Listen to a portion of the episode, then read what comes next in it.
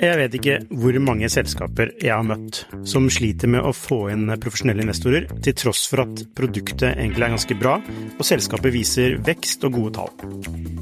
Hvis det er én ting de proffe investorene er på utkikk etter, i tillegg til at du bygger et bra selskap, selvfølgelig, er hvordan du håndterer dine aksjonærer, eller ditt såkalte captable, som det heter på startupsk.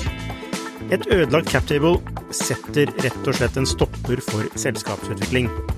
Unlisted.ai gjør det mulig for selskaper å håndtere aksje- og opsjonsprogrammer, aksjeeierboken, captable og det meste av rettigheter inn mot aksjene i selskapet på ett sted. Prøv unlisted.ai sin gratulasjon i dag. Hei og velkommen til Skifters podkast. I dag er vi heldige å ha med oss i studio Mats Staugård, som er gründer av Kickback og tidligere redaktør av Mac1. Hei sann. Du er, også en, du er vel selverklært Apple-fanboy? Ja, vi hadde vel den diskusjonen i forrige podkast også, men ja. Eh, jeg liker jo ikke uttrykket. Men Nei, eh, ja. det er derfor jeg sa Dine ord. ja. Eh, og som vanlig har vi også med oss Salvador Baye, daglig leder i Intellis, rådgiver innen innovasjon og teknologiledelse. Hei, Lukas. Hei, Salvador. Og jeg heter Lukas Velle Gabriel, er journalist og gründer av Skifter. I dag har vi en del eh, spennende temaer eh, på agendaen, eh, men før vi snakker om de, så har vi, vil jeg vel bare reklamere litt for altså stillingsannonsene vi har på Skifter. I dag så er det bl.a. Sherpa, som, er, som, jobber med, mye med data, som søker etter tre utviklere. Dataplattformutvikler, datavarehuskonsulent og en dataanalytiker uten høydeskrekk, som de kaller det. Det er et veldig spennende selskap så sjekk ut de stillingsannonsene. Eh, Telenor søker en, eh, en head of social platforms, digital marketing specialist. Vi kommer litt tilbake til utfordringen med, med, å drive med det litt senere i programmet. men det er også en veldig spennende stilling for de som er opptatt av det å kunne koble masse data til å lage gode annonseprodukter. Eh, på Facebook eller sosiale medier. Um, og ikke minst så skal vi snakke litt mer om et en av eh, stillingene, som er en eh, digitaldesigner til eh, selskapet Brødboksen. Så er det noen som kjenner til Brødboksen? Ja. ja. Hva, hva er Brødboksen? Ja, du er kunde. Jeg ble boksen. Nei, jeg, jeg, jeg, jeg, prøver å bli kunde, men oh, ja. Jeg bor i Asker, så de har ikke greid å komme seg hele veien ut til meg. Men de er 100 meter ned i gata. Uh, nå har jeg akkurat kjøpt meg nytt hus, og dessverre så var jeg veldig skuffet over å se at de ikke leverte ditt heller. Ja. Uh, men kort fortalt, de leverer jo da brød Eh, i all hovedsak, eh, og andre matprodukter da, hjem til deg om morgenen. Litt som Skipsted sin morgenlevering, bare etter hva jeg har hørt, vesentlig bedre. Uh, fordi de har bedre brød. de lever av å ha godt brød? Ja, og de har også da en Altså de, de, har egentlig en sånn varmeboks som de kommer med, da, så brødet er varmt. Mm. Det virker som et veldig interessant konsept. Ja, eh, Har du prøvd det, eller Saldor? Jeg har ikke prøvd. Uh, vi er abonnert uh, på andre tjenester uh, i den gata, som Kolonial og Marked.no. Ja, men brødboksen er Altså, jeg har brød, og jeg syns det er dritbra. Altså, dritbra, sa jeg. Ja, ordet. ja. Um, altså, det, det, er ikke bare brød. Altså, de har sånn, mm. leverer syltetøy og varme scones, og det er sånn fantastisk sånn frokostkonsept. da. Uh, altså, jeg, jeg, husker når jeg først leste om det, så tenkte jeg at ja, ja, whatever, liksom. Men så prøvde jeg det, og det var veldig kult. Uh, det må jeg si. Uh, på samme måte, det er litt sånn wow-følelsen også for med kolonial og andre nye typer ja. tjenester. Da. Eh, og vi kommer jo litt tilbake til dette med tjenester seinere. Men de søker i hvert fall en digitaldesigner, designer, Brødboksen. Eh, spennende selskap med sinnssyk vekst. Spennende team, veldig fokus på, på vekst, growth. Ansatte en growth hacker der som er utrolig dyktig. Så nei, det, uh, sjekk ut den stillingen på, på skifter. Det er jo en spennende sånn last mile-diskusjon rundt det der. men ja. det, Kanskje ikke for denne, denne episoden. Men, nei, men det er faktisk en veldig god diskusjon. Hvem tar over den kostnaden på last mile, og hva gjør det med marginene? Ja. Og, med vekst, ikke sant? Ja, og Utfordringen blir jo å klare å effektivisere den mm. så bra. Være så god på den ja. at det er en, eh, en fortjeneste i det. Og så tror jeg folk er villige til å betale litt ekstra for det. Eh, ja, ikke, for convenience. For convenience, ja. Kanskje ikke veldig mye. Eh, så spørsmålet er hvor de klarer liksom å oppselge ting som gjør at det blir mer lukrativt. Ja. ja. og legge på ja, andre produkter altså, ja. som ikke er brød. Eller, mm. Ja, og... I, i, det, I, det, øyeblikket du har en kunde, så prøver du å selge så mye som du kan til den kunden. ikke sant? Ja. Det er samme logikk som Amazon uh, har, og alle, mange andre markedsplasser som mm. prøver å gjøre det akkurat det samme. Både i Norge og i resten av verden. Ja, Brødboksen tror jeg de, de begynner med middager nå. Og, det... og da er det direkte konkurranse mot uh, Adams Gasse uh, osv. Så, ja. så her er det virkelig og high. Ja. ja. og kolonial, det er, det er high cage, altså. Ja, det er en smart inngang. Altså, det, ut, sånn, I utgangspunktet så, så, er det liksom harmløse, for, også, men, så, men sant, det at du kan bestille da kvelden, middag kvelden før mm. og få den levert på døra om morgenen. Mm. Eh, som er bare til å varme opp. Og, ja. Når location ikke er et uh, konkurransefortrinn lenger, så er det ingenting som er ufarlig. Ingen nye aktører som er ufarlig. Så godt uh, som mulig. Så, da sliter jeg med å skjønne. Ja. Uh, alt, det er alt farlig, med andre ord. Alt er farlig. Ja. ja. og, så er, er det den evige teknologigreiene her som er ganske interessant. Altså hvor raskt blir uh, brødboksen, kolonial etc. Eh, gode på å drive matbutikk. Ja. Ja. I forhold til hvor raskt matbutikkene blir gode på teknologi. Ja. uh, og min erfaring med Norgesgruppen og etc. Det er uh, det er, ikke, det er, ikke, teknologi de kan, for å si det sånn. Nei, altså, nei det er liksom ikke dit det er liksom, det står ikke, Jeg tror ikke, nummer, altså, ikke Norgesgruppen er nummer én på, på utviklerstudenters uh, ønskeliste og sted å jobbe. Nei. Uh, men nok om det. Vi skal rett over på Google, som hadde en lansering Det var vel i I går? Var det i går eller forgårs? Ja, fjerde. Altså det, er i, det, er, det, går, ja, ja. det var uh, amerikansk tid, selvfølgelig. Så det ble litt sånn sent for oss her i Europa. Ja, der, de, de, de, som ventet, så lanserte de en oppgradering av Pixel-telefonen sin. Uh, to størrelser, en vanlig Excel-versjon. Uh, og så kommer de med en, en Google Home Mini. Altså, vi kjenner jo til Google Home. Mm. Eh, men en, en, eh, mye mindre som koster, da vil koste 49 dollar. Ja. Som er eh, direkte Altså en direkte respons til Alexa og, og Echo. Um, og ikke minst Google Home Max, som er en svær, svær speaker som går litt mer mot, uh, uh, mot Apple sin uh, HomePod, mm. eller hva, Mats? Ja, absolutt. Uh, den lignet overraskende på Google Nei, på Apple sin eh, iPod Hi-Fi fra ja, typ 2004 eller noe sånt, utseendemessig. uh, men det er helt klart en liksom uh, Var det en indirekte kritikk av uh... Nei, nei, jeg, jeg syns det er interessant. Jeg bare tenkte designet var egentlig helt, helt likt. Um, det er jo Ja, jeg tror vel de ser at her er det en åpning som Amazon ikke dekker. Mm. Uh, Ennå? Ennå, ja. Uh, Amazon hadde jo en lansering i forrige uke hvor de lanserte jeg vet ikke hvor mange ja. produkter relatert til Alexa. Ja. uh, men Google sitter jo i en sånn Det er jo en spesiell situasjon de er i nå, uh, hvor de ja, de, de, får liksom ikke helt traction på home-biten sin, mens Alexa jo drar fra.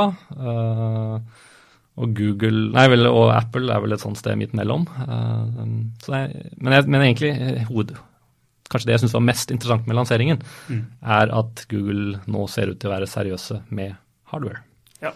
Uh, de har fram til nå trodd blindt på at de skal kunne levere gjennom sine partnere, som Samsung osv. Uh, når disse partnerne ikke gjør det Google ønsker, så ser de jo at de har et problem mot da Amazon uh, og også Apple. Mm. Uh, så at uh, ja, det, det, er veldig spennende. og så er vel utfordring nummer to at de, de, har jo ikke noen måte å selge disse telefonene fra. Og der kommer vel kanskje liksom, Det er det som blir spennende i tiden som kommer. Greier de å selge disse telefonene på en bra måte? Pixel solgte de vel tre millioner av. Det er liksom en eh, Det er vel ett minutt av Samsung sin omsetning eller Apple sin omsetning. Det er liksom, det er ingenting. Eh, men det er jo interessante telefoner. Absolutt. Ja, Hva mener du, Salvor? Ja, jeg syns at uh, um, de innrømmet, innrømmet uh, selv, innrømte selv at uh, salget til Pixel, hadde, Pixel, den første Pixel ikke hadde gått så bra. Um, men det som, det, som, er interessant, er å se at alle går nå mot én forhengsmodell, og det er å uh, integrere hardware og software og ha full kontroll over det. Um, og det som, um, det som, skjer nå med Google, er at uh, de har tolerert, tolerert fram til nå, eller tolt, at uh, de ulike partnere de har som Samsung, uh, gjør noen skins, ulike skins på, på den, den, andre versjonen de har. Andre har blitt veldig fragmentert, men nå kommer det som er den store satsingen til Google, og det er artificial intelligence. Og de kan, ikke, de kan ikke bare sitte der og se at det, skjer med, det samme skjer med artificial intelligence-satsingen sin, som det skjer med, med Android. Uh, Samsung har sin egen, sin egen assistent, um, og det er livsfarlig for, at, uh, for, uh, for Google. Så de, de, må nå, de, må nå, selge seg opp i, i, på hardware.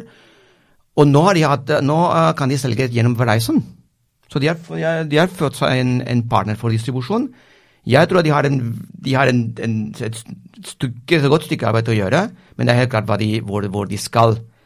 Um, og det er veldig logisk i forhold til hva som skjer rundt, eh, rundt uh, ja, mobiluniverset, ikke sant? De ekosystemene. Mm. Ja. Ja, nei, altså jeg, ja, de, altså jeg bare nevne, de, de lanserte også Pixel Buds, som er mm. altså trådløse, altså ikke 100 trådløse, Mats. Eh, men uh, sånne airbuds, eller hva kaller man på norsk? Uh, Ørepropper? Ørepropper, ja. ja øreplugger. Øreplugger. øreplugger um, det er spanjolen som måtte med, en ledning, med en ledning mellom dem. Ja. Uh, men trådløst forbundet til telefonen, da. Uh, du, du, var ikke så imponert over det, Mats? Du som, når du kom hit, så hadde du på deg disse uh, Apple sine AirPods. AirPods ja. ja eh, som jeg for øvrig sa til deg, jeg mener jo er et av de beste produktene Apple har lansert eh, i den siste, siste tiden. Um, nei, jeg var ikke sånn voldsomt imponert over akkurat det produktet. Det er jo en uh, det er jo ikke, For det første er de ikke ordentlig trådløse, fordi de, de er jo ikke trådløse mellom, mellom uh, pluggene.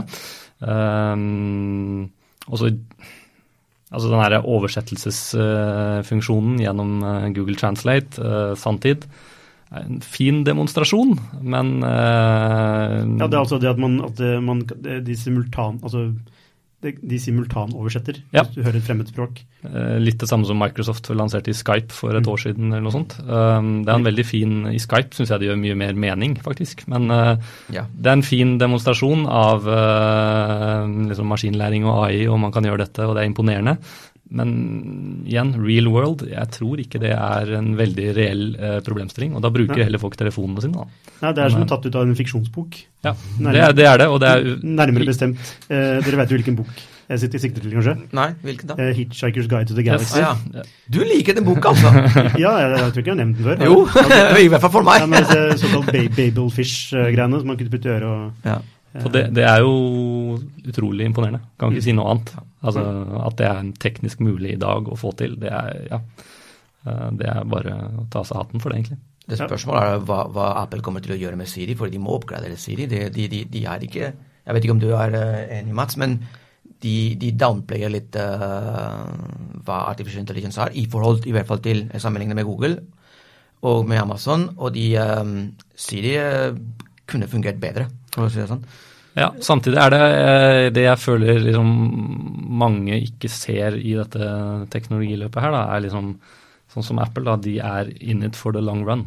ikke sant? Ja, ja. De tenker langsiktig. Uh, altså Sånn som å fjerne headphones-pluggen på telefonen sin. Ramaskrik i fjor.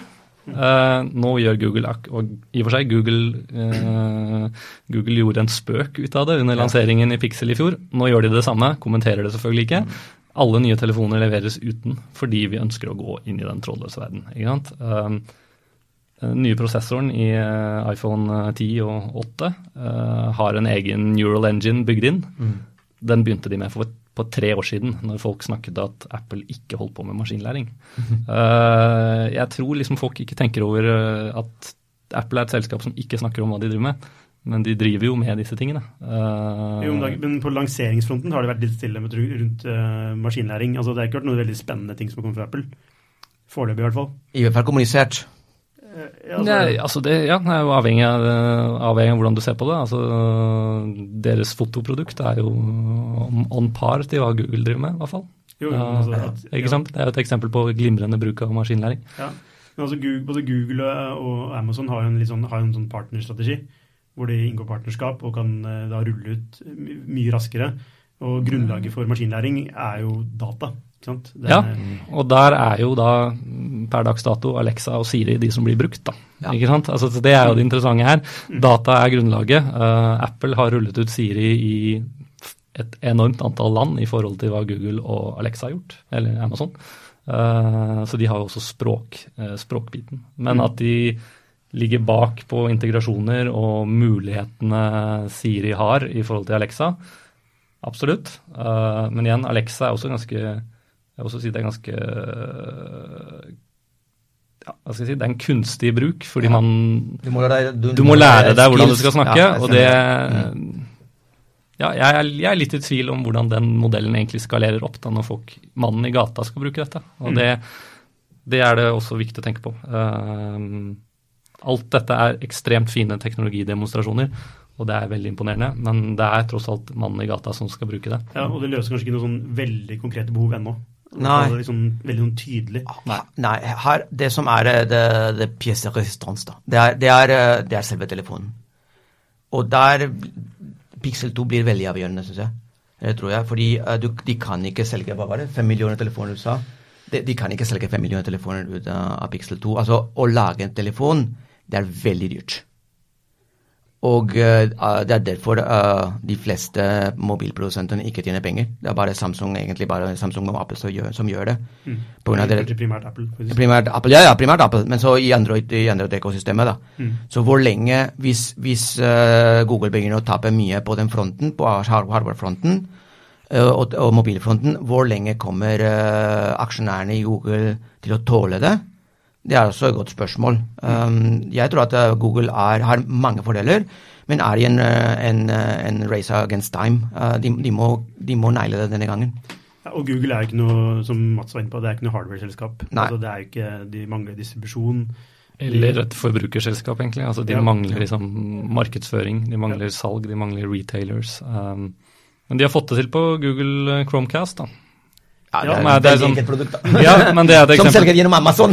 men det er et eksempel på ikke sant? Jeg har solgt 55 millioner av dem. Da. Det er vel det eneste hardware-produktet Google har som har lykkes sånn, Ja. eh, i virkelig stor distribusjon. Og- Eh, og det er jo et bra produkt. Mm. Og det er derfor de har eh, overtatt en god del av det som var uh, mobildelen av HTC. De har kjøpt den delen. De har, de har ansatt de folka der. At, at Google er absolutt seriøse. De, de vet at det, det, er, eh, det er it's now or never. Og det er, det er nå de, de, må, de må vise at de kan integrere hardware og software og, software, og lage sin egen, sitt eget ekosystem uh, on par med, on par med de andre. Hvis ikke så blir det bare søkeboksen igjen, men sånn er det hva, 90 av all, all marginen i, i Google-universet. Og så er det det store spørsmålet om vertikal integrasjon. Det tar lang tid. Mm. Eh, det er jo ikke noe du gjør over natten. Men hvis du ser hva Apple har gjort nå? Nå har de kasta ut eh, GPU-produsenten sin, produserer grafikkmotoren inhouse. De produserer nå bildemotoren inhouse. De produserer prosessoren inhouse. Eh, så neste er kanskje kameramodul og uh, modemet. Eh, De er jo i en krig med Qualcomm, som produserer modemet nå. Eh, Det er jo åpenbart at de ønsker å ta 100% kontroll over alle delene i eh, produktet for å kunne levere bedre brukeropplevelser igjen. Mm. Eh, Og da er- ser du den AirPodsen som vi akkurat snakket om nå. Det er et glimrende eksempel på det. Fordi trådløse headset over Bluetooth har vært eh, et mareritt å bruke, egentlig. Uh, fram til de kom. Nå er det bare å åpne esken, putte dem inn, og den er synka opp og koblet opp. Og det er egen hardware som sørger for liksom, den biten. Ja, altså Apple er jo, er jo et hardware-selskap i utgangspunktet, som, eh, som prøver å bli et bra software-selskap. Eh, Ja, er du sikker på det? Altså, det er jo det. Altså, Ja. Apple, altså, hvis du ser på Apple versus uh. Microsoft, da, så var Apple den altså, De hadde de hadde to ulike strategier. Eh, Mm. Apple lagde integrerte produkter, men men Ja. altså, det er produktene og all, all software lager var for å støtte opp under produktet. Uh, ikke sant? Mens, mens Windows eller Microsoft lagde jo en softwareløsning eh, som kunne integreres med mange ulike leverandører. Ja, la oss si på den måten. Uh, både omsetningen og marginen kommer fra hardware. Når det kommer til Apple, og så er, er software der for å, for å supportere det, den forretningsmodellen. Mm. Mens Microsoft gjør akkurat det motsatte. ikke sant? Og Google vet jeg ikke. Akkurat nå er, jeg, er jeg litt i tvil på hva de egentlig prøver å Google gjøre. egentlig, Prøver å kopiere appen, på en måte. tatt over konkurransen, Ja. eller tatt over posisjonen, bare at de Mm. er, det er et cloud-selskap. da, Ja. Altså, de har jo, de, ikke sant, Ja. mens, eh, eh, og, og leverer, altså Jeg syns Google leverer helt fantastiske tjenester. Oh, ja. Altså liksom Bare på, på kart, da. Hvor er Apple, altså Apple Maps, eller hva er det for noe? Eh, det er Kart, eller ja, Maps, ja. Det så, altså jeg, kjører, jeg har jo Samsung. Eh, jeg har hatt, jeg har hatt iPhone tidligere. Eh, Samboeren min er- har iPhone, og når jeg kjører bil og hun skal være navigatør med sin iPhone på Apple Mapsene, det blir bare tull. Altså, det, ja. Eh, mens jeg får opp liksom, hvor lang tid det tar til å komme fram. Altså, i, går så skulle jeg hjem, og det var, det var kø, og så får jeg få en melding om at eh, slapp av, køen løsner seg opp nå etter hvert. Altså, det er bare sånn jeg synes, altså, Det er et overlegent produkt, da. Eh, så, så Helt enig. Og og så har de jo mange, de har mange års forsprang da, ikke sant? på den biten. Og det er eh, Altså, Apple har jo ressursene til å komme dit, men det tar tid for dem å komme dit. eh, for Google har liksom ti års forsprang eh, på dette. Eh, på lik linje med at Apple har ti års forsprang på Google på hardware. Så det tar vel også ta lang tid for Google å komme, eh, komme dit. Og det er spørsmålet hvem som kommer dit raskest. Ja. Det er eh, et gjennomgangstema i, i alt rundt internettøkonomien. Ja, virkelig. Kommer først til målet, ikke sant? Men så er det jo også, ikke sant, det er jo ikke noe enten-eller. De supplerer hverandre ganske bra. Ja. Fra eh, Google så skal vi over på noe helt annet. Eh, ikke helt annet, eh, men, men GDPR. Ja. Hva i helsike er GDPR? Alle snakker om GDPR, men hva er det for noe? Hvorfor er det viktig? å- vi skal ikke snakke lenge om det, men hvorfor er det, hvorfor er det et viktig tema? ja, det er et viktig tema, for det er uh, Hva står det for? for, for Uh. General Data Protection uh, Regulation. Um, det er et viktig tema, for det er, en, uh, det, er uh, den, uh, det direktivet som uh, EU-kommisjonen har, uh, har laget for at vi europeere skal ha kontroll over våre egne data. Uh, blant annet så må vi, bare, må vi ha to, vi har to rettigheter. Den, uh, denne rettigheten er uh, uh, tre. Den den er the right to be forgotten. ikke sant? Du kan, uh, du kan bare slette alt som, alt som står i, alt som står i hvilken som helst på skjerpene til hvilken som helst leverandør om deg. Og så har du data portability. Du kan ta dine egne data, og hvis du ikke liker Google, så teoretisk så kan du gå til Bing og sier da, Google, uh, ta de, alle de dataene som, uh, som du har om meg, over til Bing. Det blir kanskje litt uh, interessant affære første gang man prøver, seg på det, men uh, ok. Sannsynlig use case, da, men Ja. eh, Netflix er kanskje et bedre use case. Okay. Altså, ja. Ratingene du har lagt inn på uh, filmene dine, ikke sant? Ja. det er egentlig din data. da. Den skal du få lov å ta med deg til uh, jeg vet ikke, via, via Play eller Hulu eller noen andre. Um, og så er det ett aspekt til som er ganske viktig. Uh, det er jo da at persondata ikke kan, som samles inn, da, kan ikke brukes til noe annet enn det de er samlet inn til. Nettopp. Som f.eks. da betyr at ja, eh, si um, Runkeeper, da, som jo samler egentlig helsedata, da, eh, så kan ikke Runkeeper snu seg rundt og selge den dataen videre til et forsikringsselskap som ønsker å vite om eh, om du, Lukas, er en eh, god eh, løper og trener nok til at livsforsikringen din skal eh, gå opp eller ned. Eh, det er et ganske interessant case, for det er jo det som skjer mye i dag. Ikke Mm. Altså- er det ikke litt det, Du er jo, jobber i et skipsselskap.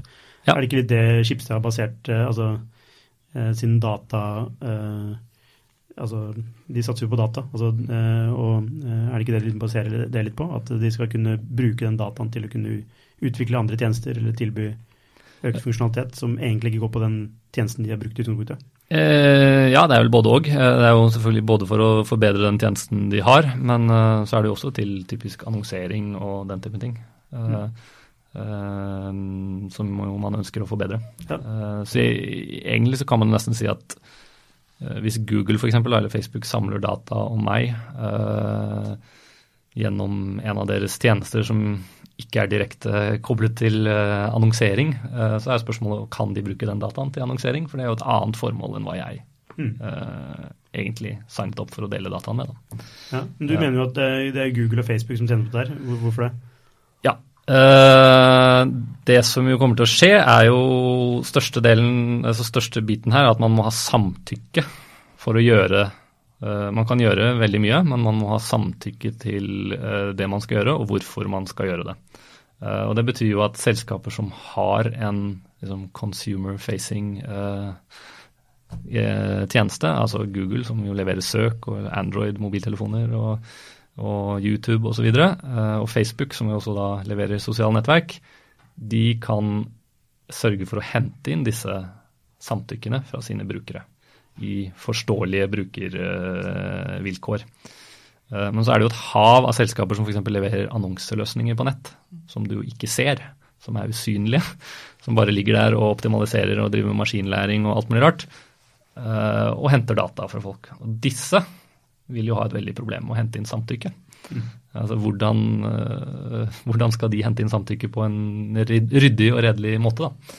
Uh, så derfor så flytter man jo mye av liksom, egentlig mye av makten over til de to selskapene, eller de selskapene som greier å hente inn samtykke. Mm. Og som kanskje også er utgangspunktet for at man skal regulere.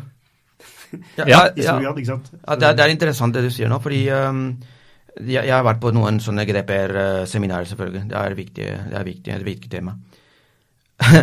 og det er, det, er, det er, nesten konsensus i at uh, det som EU-kommisjonen har gjort, dette her er ja, det er for å beskytte oss. Men det er også for å beskytte Europa fra den ekstremt eh, store dominansen som, som, de, som Facebook og Google eh, og Apple har. ikke sant? Så når, når eh, Mats nå rasjonaliserer veldig, veldig riktig at de selskapene in the middle i den verdikjeden på annonsering f.eks. blir skvisa, noen av dem er sikkert europeere også, og all den makten går over til Facebook og Google i enda, mer, enda mer større grad, så ja, hva, hva, hva har vi, what have we achieved, egentlig, ikke sant, på den, på den fronten? Et godt eksempel er et fransk selskap som heter Criteo, uh, som driver med såkalt retargeting. ikke sant? Mm. Med, ja, hvis du er inne på Zalando og ser en uh, bukse som forfølger deg uh, på Facebook og Google og alle andre steder etterpå, så er det god sannsynlighet at det er levert av et selskap som heter Criteo, som er et kjempeselskap. Uh, men hvordan de skal hente inn den samtykken til å forfølge meg med den buksa, som jeg har sett på Zalando, det er litt, litt i tvil om hvordan de egentlig skal gjøre. Kan ikke Zalando gjøre det på, på vegne av Criteo? Ja, det er jo det, det, som på en måte er litt av spørsmålet her da, rundt denne GDPR-en. altså slik mange tolker det, så er egentlig ikke det mulig. Nei, Det er ikke det. Eh, det er Criteo som selv må hente inn denne, dette vilkåret, eller samtykket. da. Og der er vi igjen sant, over på den andre tingen som jo også skjer nå i nettleserne. Uh, Apple introduserte jo nå Intelligent Tracking Prevention i iOS 11 og, og siste versjon av OS uh, 10 til, til, Mac. Firefox har fulgt etter og gjort akkurat det samme nå i Firefox 57, som kommer om en to-tre uker. Uh, og Det er jo et system som blokkerer veldig mange av disse cookiesene som selskapene bruker til å spore deg rundt omkring på nett. Skjer det automatisk, eller må man aktivt uh, aktivere det? Det skjer automatisk. Det er stilt inn automatisk uh, til å gjøre akkurat dette. Uh, og nå, du kan jo faktisk, Hvis du har oppgradert til iOS 11, så tror jeg vel du Går du inn på finn.no, så tror jeg du kommer til å oppleve noen login-problemer mm. pga. SPID, som jo da Uh, blokkerer noen av disse cookiesene. Uh, eller Safari blokkerer noen av disse cookiesene til speed. Hvis man jobber i marketing og retargeting-bransjen, så man, hva gjør man da? Ja, det er jo et åpent spørsmål. Det er, et, det er en stor utfordring. Apple bruker jo da, siden vi snakket om maskinlæring, så bruker jo de da maskinlæring for å finne ut hvilke nettsteder du er innom ofte og, og um, intrakerer med, liksom, eller er innom, innom og bruker. Og så vil de godkjenne cookies fra disse nettstedene. Eh, men så vil de blokkere da de som prøver å spore deg, eh, som du ikke er innom. Ja. Og da skjer jo igjen akkurat det samme. da. Hvilke nettsider er det jeg er veldig mye innom? da? Det er jo Google og Facebook. Mm. Så de kommer jo til å bli whitelistet. Mens alle disse selskapene som vi aldri hører om, som bare ligger og er en del av denne dataøkonomien, de blir jo blokkert. Ja, Hva med dere, Kickback? Ja, vi, vi, har jo en, uh, vi har en modell som på en måte er avhengig av å, å spore kjøp i nettbutikker. Uh, mye av dette går på cookies, mye går også utenom cookies. Um, men i både Firefox og Safari sitt tilfelle så tillater de jo cookiene i 24 timer for å ikke liksom ødelegge internett. For hvis de hadde sletta cookiesene, så hadde jo nesten ingenting funka på internett. Da hadde liksom handlekurven din vært tom når du kom i nettbutikken. Og, uh, så for oss, hvor kjøpene skjer i løpet av 24 timer, så kommer det ikke til å ha en veldig stor påvirkning. Nei. Men GPDR har også en, eh, et aspekt som uh, begynner å ta ja, Det er flere som begynner å bli uh, interessert i. Og det er hvordan og i hvilken grad GDPR er kompatibel med, med maskin, maskinlæring. Um, og det er fordi um, GPDR eh, tvinger aktørene, internettaktørene til å fortelle deg hva de dataene de samler om deg, hva de kommer til å bli brukt til. Og det er i, i maskinlæringsnatur at mange av de, av de dataene som blir uh, satt inn i, i, modellen, at man ikke vet om de dataene egentlig har en impact eller ikke. Det er, det er, det er selve algoritmen som finner ut hvilke data som, er, som kan kurere kreft etter hvert. Um, så det er, eh, det er, en motsigelse der. Um, GDPR og, og, og, maskinlæring fungerer ikke veldig bra sammen. Og i tillegg finnes det noe som heter uh, the right uh, hva heter det egentlig? Uh, the right to explanation. Så hvis noen begynner å sende deg informasjon, reklame, whatever, så må de fortelle deg også hvordan den modellen har kommet til den konklusjonen. Og med maskinlæring det er i mange tilfeller er det helt umulig å vite hvordan den modellen egentlig ser ut. For det er, det er laget i en, i, en, uh, i en, black box. Så er, uh, her, er vi, her, er Europa et problem. Um, og alle de som driver med artificial intelligence som vil, som vil selge sine, eller ha aktivitet i Europa. Jeg tror at, uh, og Hvis du går på Google, så begynner det å ta av med artikler og, og, kommentarer rundt akkurat det temaet. Jeg tror ikke at GDPR er nyttig, selvfølgelig er det, men jeg tror ikke at EU-kommisjonen har tenkt på alle aspektene i, i den, den, nye regulation der. Så er det også en opt-out, faktisk. Uh, du skal kunne opt-out av uh, deler av uh, tjenesten. altså f.eks. La oss si ta Netflix igjen. da, Så skal du kunne si jeg vil gjerne se på Netflix, men jeg vil ikke ha anbefalingene deres. Som jo da er Produktet. Det er på en måte produktet. Så du skal opt-out av profilering eller opt-out av datasharing og ja. Uh. Så det skaper jo en sånn uh, En voldsom kost, da. For, uh, det er en kost for samfunnet. Ja, altså, ja for selskapene som tilbyr tjenester. Ja. Altså, det hemmer, kan jo hemme innovasjon, da. Ja, og, og, ikke minst bare det. Altså, det er, ikke minst, det er antageligvis bare de store selskapene som kan, uh, som, kan som, har ressurser til å betale for, for den kostnaden som all den, den nye reguleringen betyr. Hva med de små selskapene, de innovative selskapene? Kommer vi til å se kan vi se for oss en, en, en framtid og et scenario der innovative selskaper, grunneselskaper som driver med data, flytter til USA og ikke blir her i Europa akkurat pga. GDPR? Altså, er det det som vi vil? Det er, det er, det er, altså jeg har stilt disse spørsmålene til folk som til teorien er eh, eksperter på dette, den, den arenaen. De kan ikke gi meg et svar. Eller de sier ja, det kommer til å hemme, hemme Europas eh, innovasjonskraft.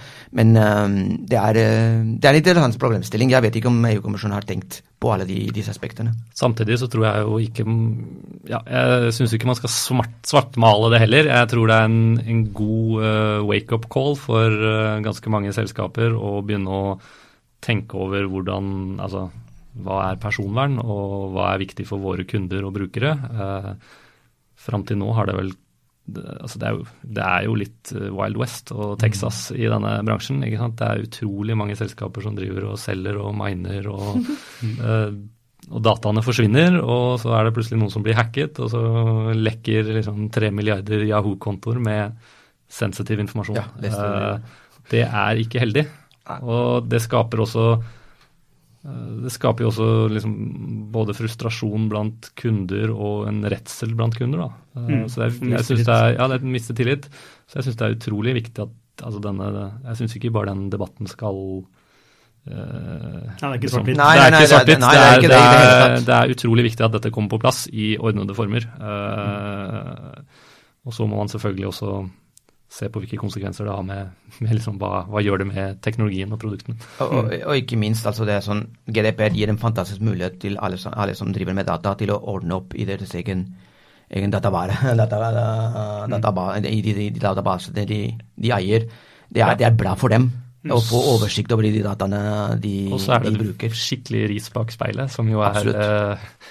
4 eh, eller en bot på 4% av omsetningen, eh, globale omsetningen til selskapet som bryter Shit. reglene. Ja, det er uh, så, Av omsetningen, da. Av omsetningen, så for Google så kan nei, Ikke dette, marginen, nei. nei. Ikke profitten, omsetningen. Ja, det, det, kan bli dyrt. Så hvis du har 3 margin, så sliter du. Ganske mye.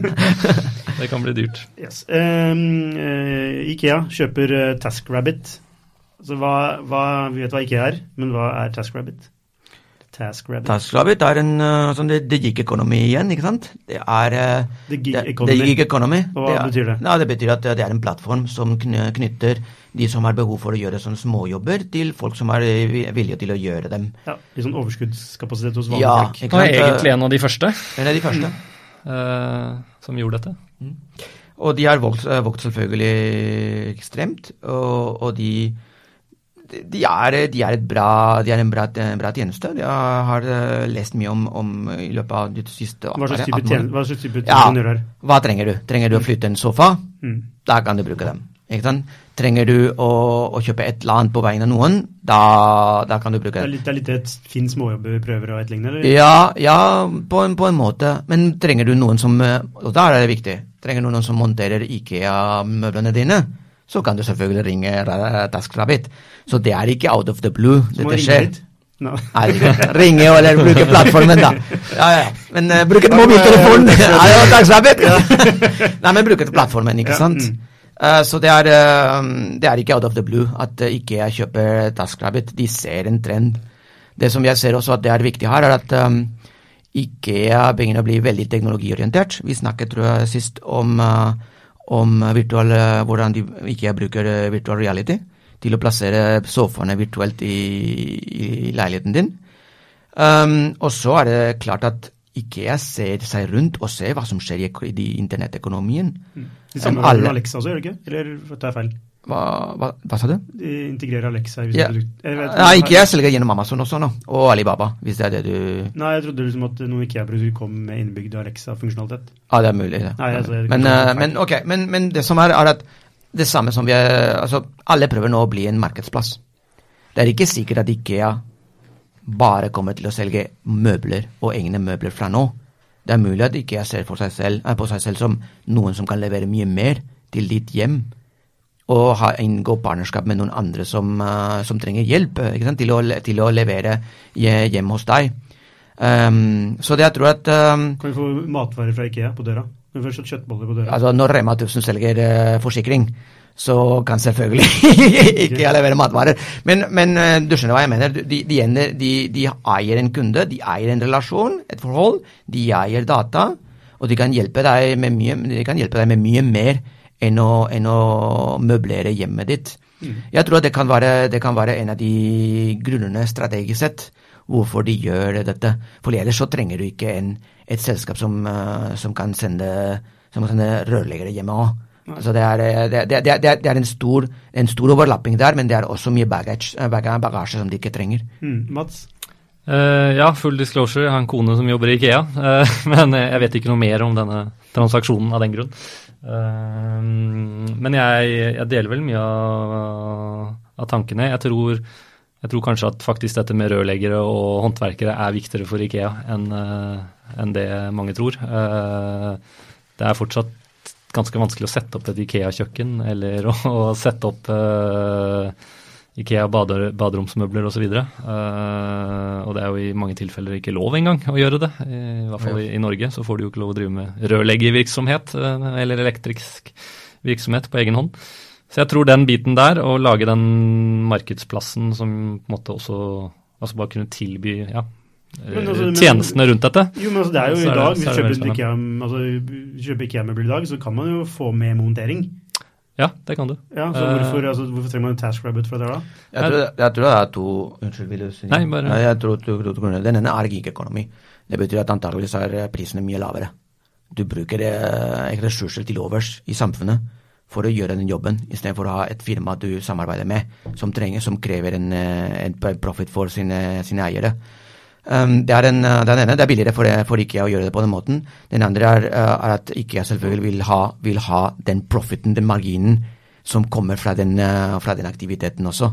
Det er vekst vi snakker om. Men De har jo vel en profit i dag på det de gjør. Men jeg skjønner at det blir billigere, så det blir kanskje mer eh, tilgjengelig da, å kjøpe en IKEA-møbel. Eh, Og de kommer til å ha mer kontroll, ja, ikke minst. Jeg tenker jo at det er kan, altså, kan du kanskje koble dette opp mot netthandel òg. ja, altså, Jeg tenker jo det, men ja. Ja jeg, jeg, jeg, tror at øh, kanskje en av Ikea sine utfordringer er jo at det tar en og en halv time å gå gjennom et Ikea-kjøpesenter, eller hva vi skal kalle det, butikk. Um, og det er kanskje en og en halv time folk har lyst til å bruke på noe annet. Og derfor er netthandel viktig for Ikea på sikt. Ja, ja. Uh, og hvis du da kan koble dette opp mot TaskRabbit, at uh, du kjøper denne sengen, men så kommer det også en og monterer denne sengen for deg. Uh, mens du er på jobb? Mens du er på jobb, uh, så er det på en måte uh, et utrolig bra produkt for ja. folk. Ja.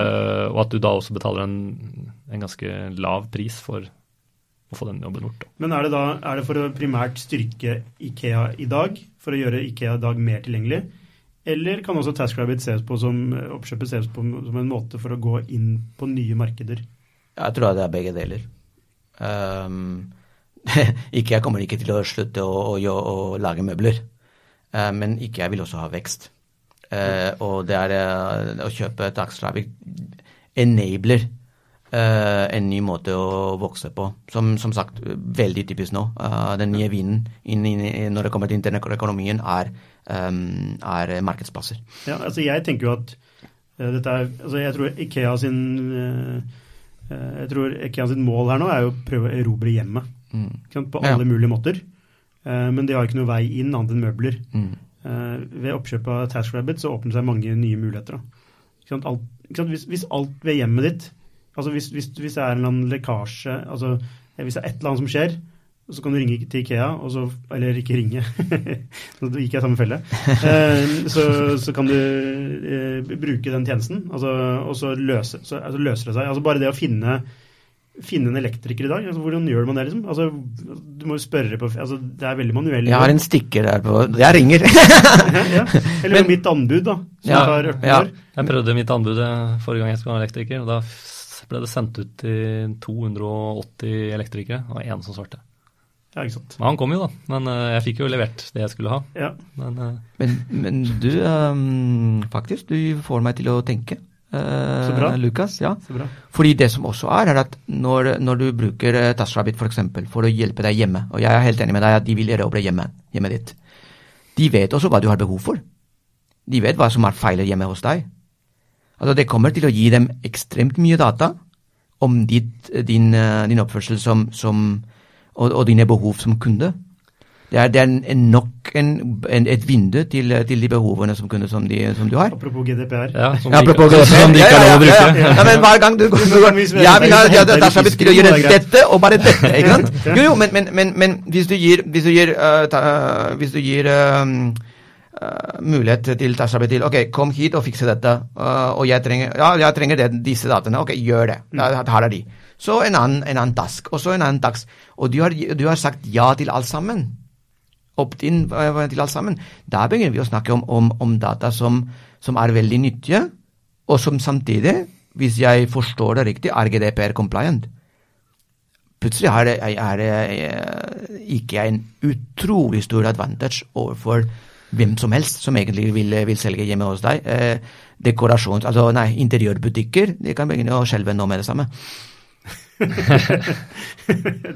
Ja, jeg tror, ikke, jeg tror ikke det er så mange som skjelver. Så var det Jeg leste en artikkel om uh, akkurat dette, men De kommer til å skjelve. Nei, altså, ja, kanskje.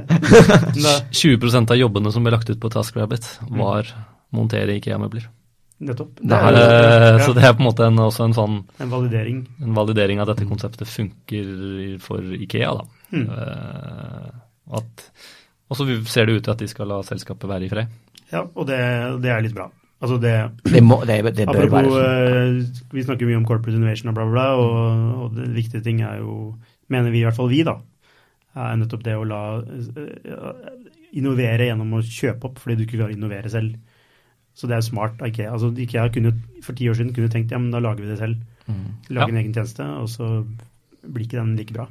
Ja, men også for store, store corporations er det en mye enklere måte å teste hva som fungerer og hva som ikke fungerer, uten ja. å involvere seg. Mm. Så kjøper de det som fungerer etter hvert, kanskje til en premium, selvfølgelig det, men de har spart seg mange ulike utviklingsløp som mange andre, er, og mange andre investorer har uh, tatt på seg selv, og antakeligvis tatt mye penger på.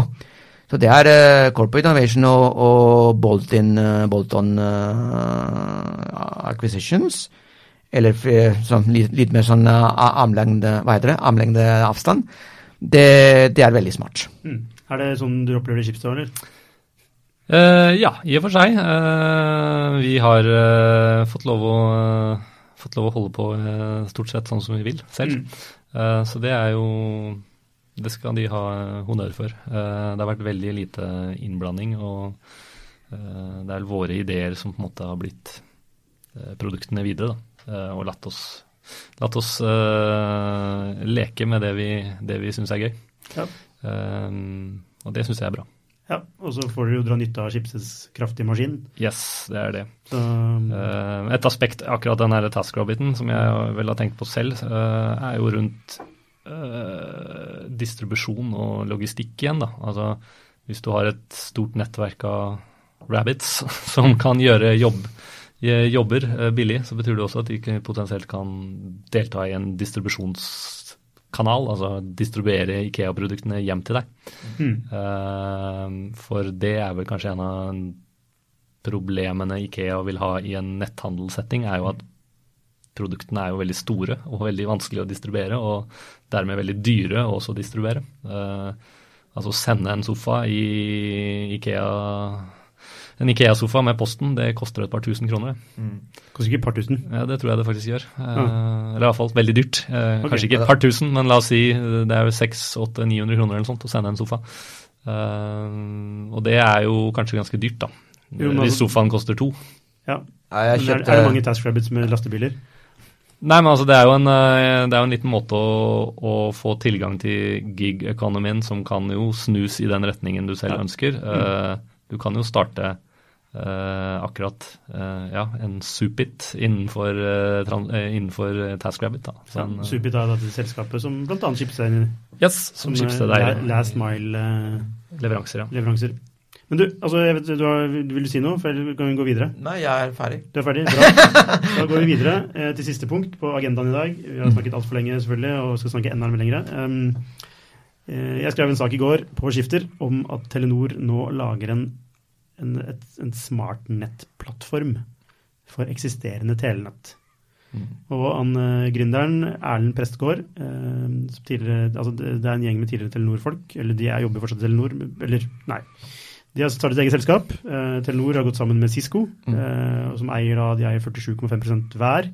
Og de resterende 5 eies av selskap, altså de som jobber i selskapet, og styret. Og det, de, det, han kaller det for, er en Android for Telekom.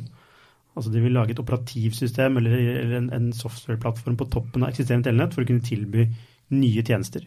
Fordi at i, i, i dagens telenett så er det jo eksisterende tjenester som type MMS, SMS, tale osv. Betaling, ikke minst. Du ja. betaler via, via SMS. Ja, um, men det er jo, altså, å utvikle en type tjeneste er visstnok veldig dyrt. Og hvis du gjør det i Norge, så kan du ikke automatisk overføre det til Sverige eller Danmark, eller, fordi det er, nettene er så lokalt baserte. Mm. Uh, det de vil prøve å lage, er jo et system som gjør det enklere å implementere innovasjon på produkter i nettet. Uh, og det de, vil, den, de, de vil selge til i første omgang, er type virtuelle operatører, altså som Talkmore og den, den, type aktører. Og de har et selskap i Sverige som heter Vimla, mm. som de skal starte med, da. Uh, som er den første kunden.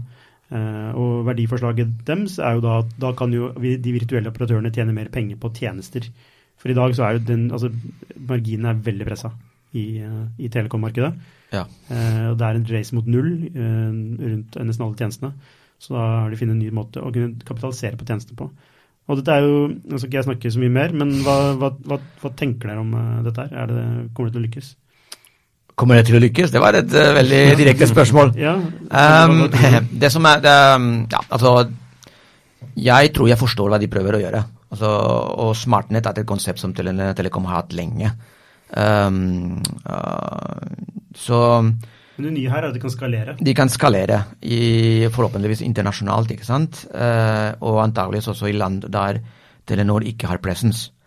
Um, så jeg, jeg, forstår hva, hva Telenor prøver å gjøre. Um, at de starter med, med, virtuelle operatører er også logisk, fordi er, de er enklere å snakke med enn uh, en de store incumbents som har sin eget nett, og som kan tenke hvorfor vil Telenor egentlig gjøre dette sammen med meg? Vi er, vi er videre konkurrenter, ikke sant. Um, men eh, det som jeg, eh, det jeg syns er veldig bra, er at eh, de, eh, de, de grunnene fortsatt er med, og de eier fortsatt er, eier en god del av selskapet. 5 Og- Ja, ok. Men, eh, men la oss si Cisco og Telenor de har 45% sammen, er det ikke det? Nei, 47,5% hver. Ah, ok. Men det, da er det et mer interessant case, da. Ja. da det, det betyr bare noe, noe, og det er at eh, at begge, deler, begge selskaper er veldig, veldig seriøse på dette her. Um, men um, det som vi også har diskutert før uh, vi begynte her med podkasten, jeg syns at uh, det som Telenor prøver å gjøre nå, og Cisco, bør kommuniseres på en bedre måte. Jeg forstår ikke helt hva, hva de prøver å gjøre. Jeg tror jeg forstår, men jeg er ikke sikker. Og den value proposition de har, de må rendyrke den og gjøre den mer tilgjengelig. Fordi som, jeg, som jeg har sagt en, en del ganger, altså en value proposition som, proposition som du ikke kan resumere på to-tre setninger, det er du et problem med.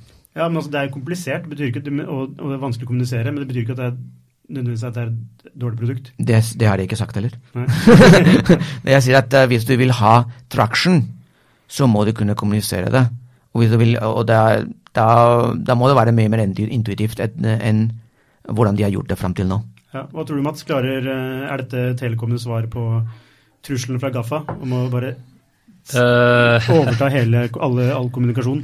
Det er jo en eh, sånn eh, skal vi si, kamp mot å bli bare dumb pipes, som det heter. Som jo skjedde med bredbåndsindustrien, ikke sant? hvor du, det eneste du leverer, er infrastruktur. Uh, og det er jo egentlig der de er nå, på en måte. Uh, det, er, det er Samsung og Apple og Google og alle disse som leverer tjenestene. Mm. Uh, så jeg skjønner jo igjen, jeg skjønner jo akkurat hva de ønsker å gjøre. Og, jeg, og det kan godt hende det er et marked for det. Eh, men vi snakket akkurat om, om Google og, og deres uh, Pixel-lansering, og en lite informert sak der var jo at uh, disse telefonene har såkalt eSIM. Som jo kommer til å gjøre Som jo er framtiden. eh, som kommer til å gjøre telekombransjen Gjør det enda verre for telekombransjen. For da trenger du ikke lenger SIM-kort. eh, så du kan på en måte bytte mobilabonnement inne i telefonen. Um, Du kan se det litt i dag på Apple har det på Apple sine iPads, blant annet. Hvis du kjøper noen av de nyere iPadene. Hvis du er i utlandet, så kan du kjøpe liksom, datapakker rett inne i, i, eh, telefon, eller i iPaden uh, for en rimelig penge. Så hvis du liksom, reiser til Brasil, så kan du kjøpe da 5 gigabyte med data for eh, 10 dollar eller noe sånt. Um, der og da, fra en hvilken som helst operatør. Mm. Um, Det er interessant. og det er jo et marerittsituasjon for telekombransjen, ikke sant. Uh, da er det på en måte bare en innstilling De er, de er, de er i nåden til, eh, til, da, til Google og, og Apple og andre som eh, leverer telefonen. Og så er det på en måte det er det, det er det prisen som teller, ikke sant. Men, men Apple og Google vil jo være avhengig av en teleoperatør. Altså de vil jo av- være avhengig av et nett. Ja. Altså en infrastruktur å koble seg til. Ja, så- det vil de jo absolutt. Så det er ikke helt altså det, Nei, nei, men du, eh, Apple kan si Apple kan kan bestemme, kan bestemme hvem du egentlig Ja, starter kan- med, ikke sant? fordi det er bakt inn, inn i prisen. Eh, Men det blir mindre og mindre bakt inn i prisen. Da. Så nå, Nå, altså, jeg mener er at Istedenfor å være en telekomoperatør ja. som selger en iPhone til en krone, så kommer iPhone og sier jeg selger din telekomoperatør en abonnement til en krone. Mm. Ja. Ikke sant? Og det, det er uh, marerittscenario. Det som har skjedd fram til nå med eSIM og telekomoperatørene som, uh, som er uh, sammen under uh, GSMA-paraplyen, de har prøvd fram, eh, fram til nå i hvert fall at eh, eSIM bare gjelder data, og ikke voice. Jeg vet ikke akkurat hvordan det er, eh, hvordan det gjelder, eh, hvordan, det er med, med Pixel 2. Men det spiller mer og mer uh, en, altså det spiller en mindre og mindre rolle. Ja, Jeg, jeg, jeg ringer folk mer og mer på Facebook, Ja, på Messenger, Ja. Og da er det jo data. Så, og da er det data.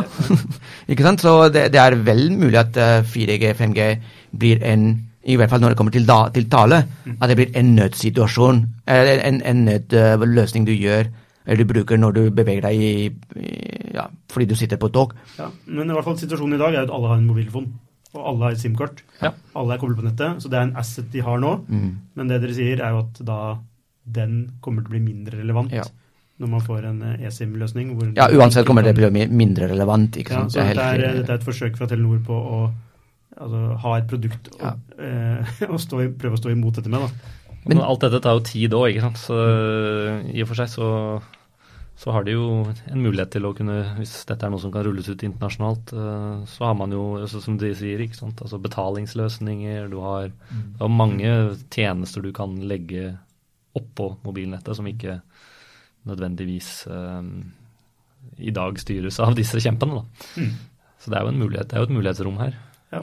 Ja, Og det, det går inn i det som er API-økonomien. ikke sant? Etter hvert blir dette API-er som mange andre kan bruke.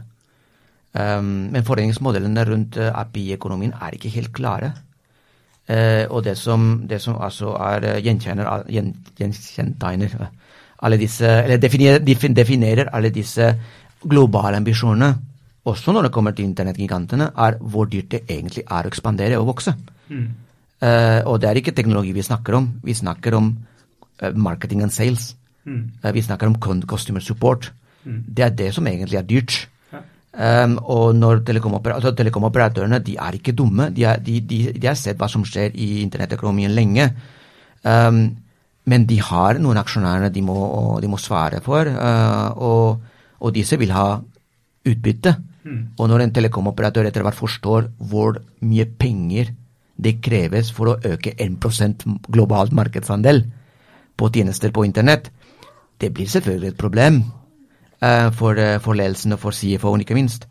Um, men jeg, du vet at jeg har en, et hjerte for Telekom, så jeg, jeg ønsker uh, Telenor uh, og Telia og alle sammen lykke til. For jeg tror faktisk at de, de er en mot, en motmakt, uh, telekomoperatørene, som vi kunne hatt mye mer glede av mot disse GAFA-aktørene. Ja, og som, og som nyter en større tillit, faktisk. Ja. Og så har de jo infrastrukturen, da. Ja. Som Ja. man jo ikke skal glemme. Mm. Eh, Ja, den er nettopp. vanskelig å bygge ut, ikke sant. Ja, men det er ikke en, en med- der godeste Mark Zuckerberg som skal fly som stråler ned internett. Ja, ja, og, de, og, og, og Google skulle ha Project Lom over hele verden, og Nei. Jo, men Og- altså, det, må, jo- altså, det må jo skje et eller annet på infrastrukturen. Altså, det, må jo, det må jo komme løsninger som er mye mer altså, Billige. Ja, mye billigere, mye Ja. enklere å sette opp. Eh, Ja. Eh, Større rekkevidde Altså, jeg vet ikke. Altså, det må jo skje noe der. Altså, det, I hvert fall slik det fremstår for meg i dag, så er det veldig veldig stort og kostnadskrevende, eh, vedlikeholdsmessig. eh, Ja, du gjør et par mirakler, et par mirakler med, den- infrastrukturen, altså. Det er alt som foregår der, er spør du meg, ren, en redd mirakel. Altså, du, du, du snakker med folk som er tusen av miles away. Du, du har utrolig mange applikasjoner som altså, sømløst ikke sant? Ah, jobber mot hverandre gjennom, gjennom, gjennom serverparks ja. som, er, som er parkert i en, en, en, en gruve et eller annet sted. altså. Det er uh, Infrastruktur er uh, Men ja, jeg er enig. Uh, hvis noen kommer med en lettere måte Det har vi gjort. det har de gjort. SDN. Virtualisering. Det er det som er den siste, den siste evolusjonen. Det er ikke sånn at infrastruktur alltid Altså, det blir også billigere og billigere der. Men kravene vi som konsumenter har, er så skyhøye. Og de blir bare større. Det er ikke lett å holde tritt, altså. Nei. Da avrunder vi, hvis ikke du har noen siste ord, Mats Staugård. Nei, ingen, eh, ingen siste ord på den saken her. Nei, men Det er siste ord at, vi, at jeg sier nå at vi eh, avrunder. Og tusen takk til eh, deg, Salvador, og til deg, Mats. Tusen takk, Lukas. Det har vært hyggelig å snakke med dere. I like måte. Og så ses vi igjen neste uke.